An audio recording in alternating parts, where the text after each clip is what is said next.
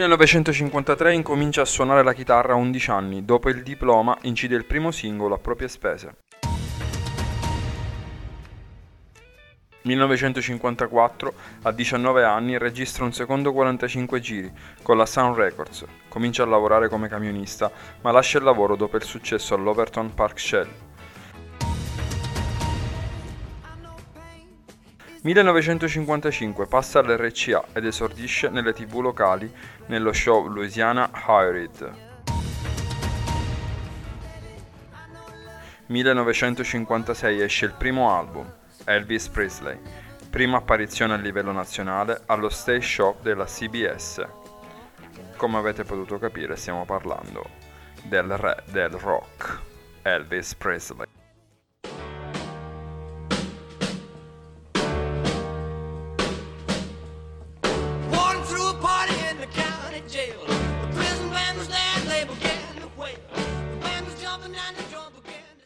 Il primo disco registrato, secondo la leggenda, da Elvis Presley al Memphis Recording Service di Sam Phillips, negli studi della Sun Records, il 18 luglio del 1953.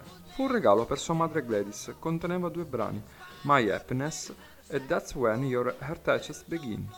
Ci vollero altre due canzoni autoprodotte, That's Alright Mama e Blue Moon of Kentucky, sei mesi dopo, nel gennaio del 1954, e ulteriori sei mesi perché Phillips, costantemente alla ricerca di nuove potenziali star, contattasse Elvis su suggerimento della sua segretaria, Marion Keiska e lo portasse il 5 luglio del 1954 insieme a Scotty Moore e Billy Black a registrare il suo primo vero disco. Il più importante DJ locale, Devin Phillips, iniziò a far ascoltare il disco e il successo in città fu immediato.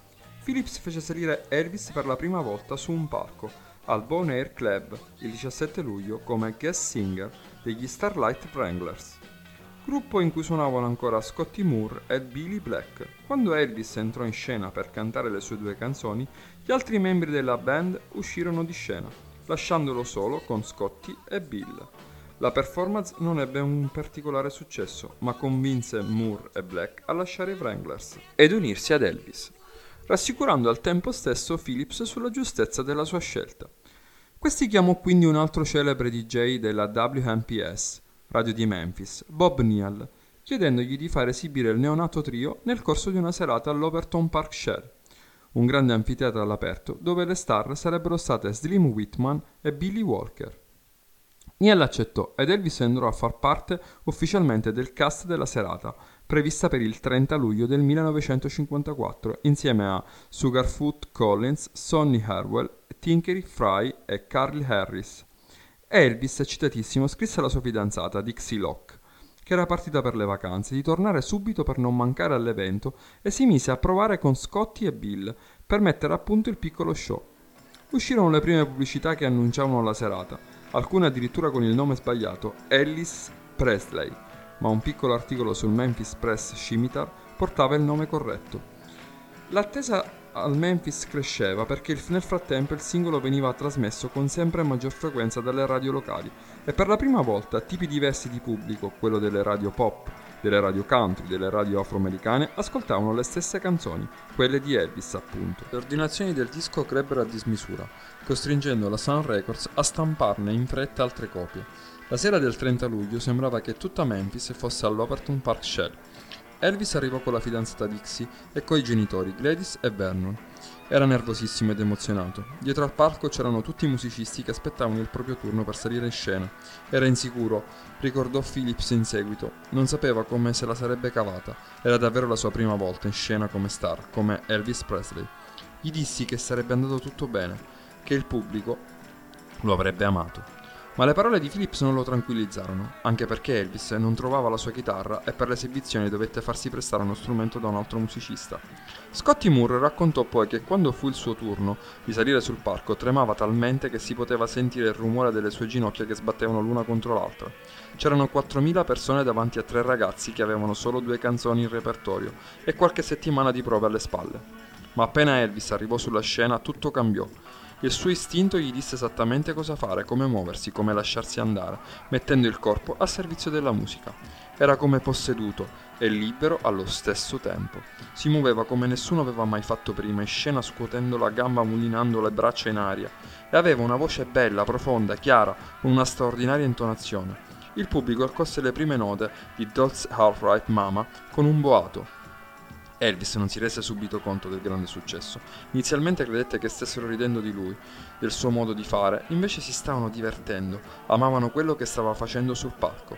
Billy Black gli andò dietro, prese a far roteare il contrabbasso, ci si mise a cavalcioni suonandolo come se fosse in groppa ad un cavallo, e la gente letteralmente impazzì. Finiti i due pezzi, Elvis e i ragazzi scesero dal palco, ma il pubblico chiese il bis ed Elvis tornò in scena per cantare di nuovo That's Alright Mama e Blue Moon of Kentucky.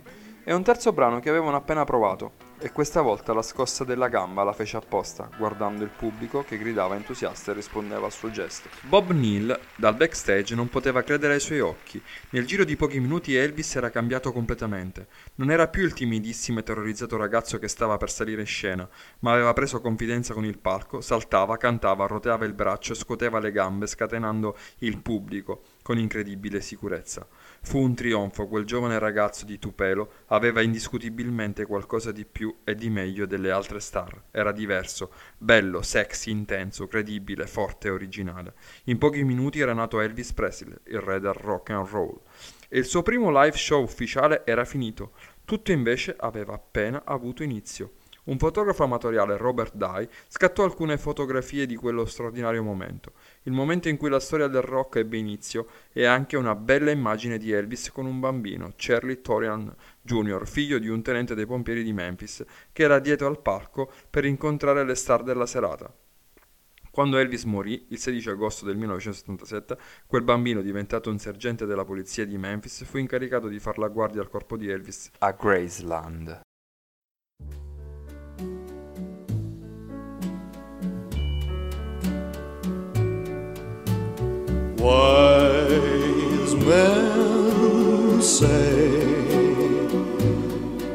Only fools rush in, but I can't help falling in love with you. Shall I stay? would it be a sin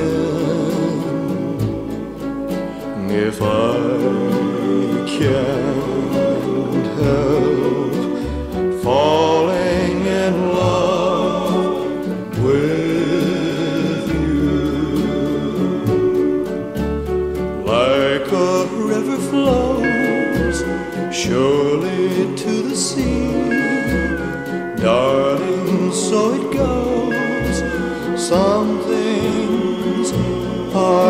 to be.